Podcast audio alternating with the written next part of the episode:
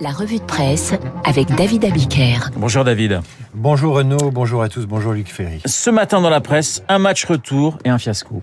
Le match retour, c'est évidemment celui qui oppose Emmanuel Macron à Marine Le Pen pour ce second tour. Le match retour, c'est la une du Dauphiné, de la Dépêche du Midi, du Progrès, du Télégramme et de la Provence. Le Parisien aujourd'hui parle également de match retour entre les deux finalistes de 2017 et il ajoute Avantage Macron, pas si sûr. Macron qui résiste aux extrêmes selon la Charente Libre. Au match retour, d'autres journaux préfèrent le duel, c'est plus dur, qui s'affiche en une de l'Est républicain, des Échos, du Midi Libre ou encore du Figaro. Un duel de valeurs antagonistes pour le Midi Libre. Ce duel, c'est aussi un choc, celui de deux France, titre l'opinion. La Nouvelle République et le Maine Libre évoquent un duel ou un second tour plus incertain. Autrement dit, Macron est dans une position moins confortable qu'en 2017. Libération traduit la situation autrement. Cette fois, ça craint vraiment. Enfin, la Marseillaise évoque un paysage politique bouleversé et ce n'est ni les socialistes ni les républicains qui pourront dire le contraire. Les premières victimes du duel entre Macron et Le Pen s'appellent Pécresse et Hidalgo. Le voilà le fiasco. La presse étrangère commente également ce premier tour, David. hein. À la une de Courrier International, un dessin devant une baguette de pain coupée en quatre. Il y a quatre chefs. Zemmour, Mélenchon, Le Pen et Macron. Pour le Frankfurt Allgemeine Zeitung, Macron doit maintenant se battre. Il n'a pas réussi comme il l'avait promis en 2017 à dissuader les Français de voter pour l'extrême droite. Il a surtout échoué à réconcilier les Français, explique le journal conservateur allemand. Pour le Süddeutsche Zeitung, la seule puissance nucléaire du continent qui possède un siège permanent au Conseil de sécurité des Nations Unies n'est pas loin d'être dirigée par des radicaux europhobes. Vu d'Espagne, S'intéresse surtout au fiasco d'Anne Hidalgo. En 2017, le PS était au bord du gouffre. Cinq ans plus tard, il touche le fond. Pour le journal catholique conservateur La Razonne, la droite traditionnelle française peut dire adieu à l'âge d'or de Sarkozy et se contenter peut-être de grossir les rangs de Macron ou de Le Pen.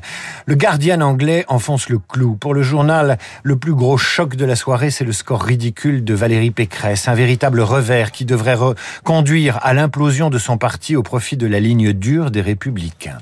La France pourrait se retrouver, note le Guardian, dans une position unique en Europe, un pays sans parti de droite classique. Toujours en Grande-Bretagne, le Financial Times observe que Macron est face au combat de sa vie. La victoire de Le Pen aurait des répercussions bien au-delà de la France, poursuit le quotidien londonien. Elle porterait un coup terrible à la démocratie libérale dans le monde occidental et plongerait l'Union européenne des 27 dans la tourmente, juste au moment où les États-Unis et leurs alliés sont enfermés dans un bras de fer avec la Russie.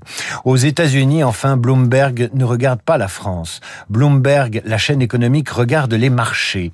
J'ouvre les guillemets. Les chiffres sont plutôt encourageants. L'écart entre Macron et Le Pen est important. Si cette tendance se confirme au second tour, c'est une bonne chose pour les marchés, notamment les marchés obligataires. En France, David, les éditorialistes annoncent la recomposition. Recomposition, c'est le mot qu'emploie Jean-Michel Salvatore du Parisien aujourd'hui en France. Pour lui, c'est bien le clivage Le Pen-Macron qui structure la vie politique française désormais, avec un troisième pôle, celui de la France insoumise, qui jouera un rôle pivot dans la reconstruction de la gauche. Pour Jérôme Chapuis de la Croix, un clivage s'installe.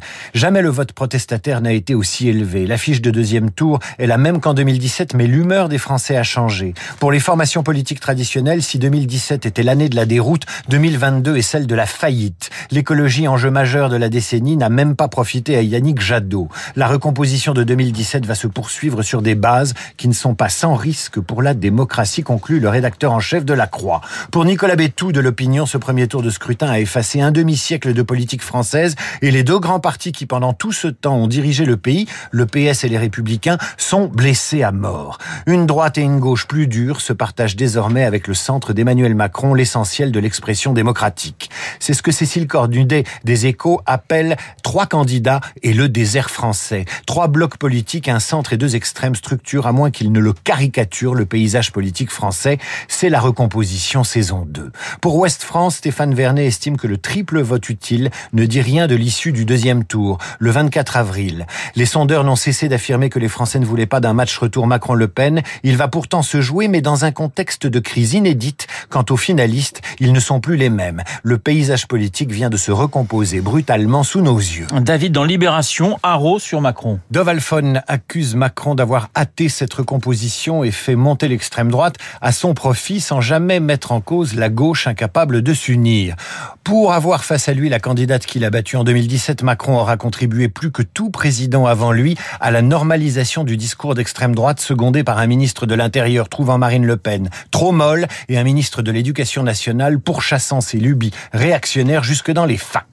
Préférant toujours utiliser le palais de l'Élysée pour flatter un Raoult, discuter avec un Zemmour, dîner euh, autour d'un gibier avec un chasseur ou se pavaner avec un, un villier, le président a fait un calcul cynique et risqué pour un second tour qui s'annonce bien plus risqué que le précédent. Ce n'est pas la vie d'Alexis Brézé dans le Figaro. Pour lui, Macron a trop tendance a trop d'avance pour être rattrapée par Madame Le Pen au second tour, même si elle est dédiabolisée, même si elle réussit le débat qu'elle avait raté en 2017. N'empêche, une fois élu, Emmanuel Macron devra faire face à un bloc d'hostilité sociale dont les clameurs ne vont pas cesser de retentir.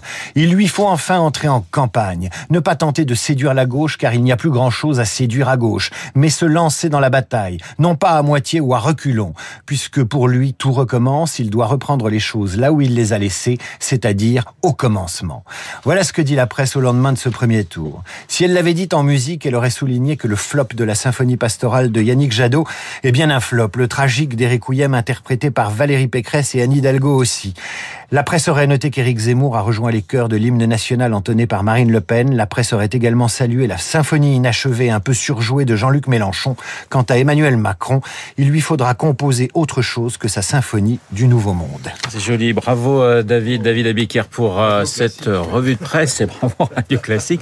Vous entendez Luc Ferry qui est dans ce studio et qui va répondre aux questions de Guillaume Durand. Esprit libre, Guillaume et Luc.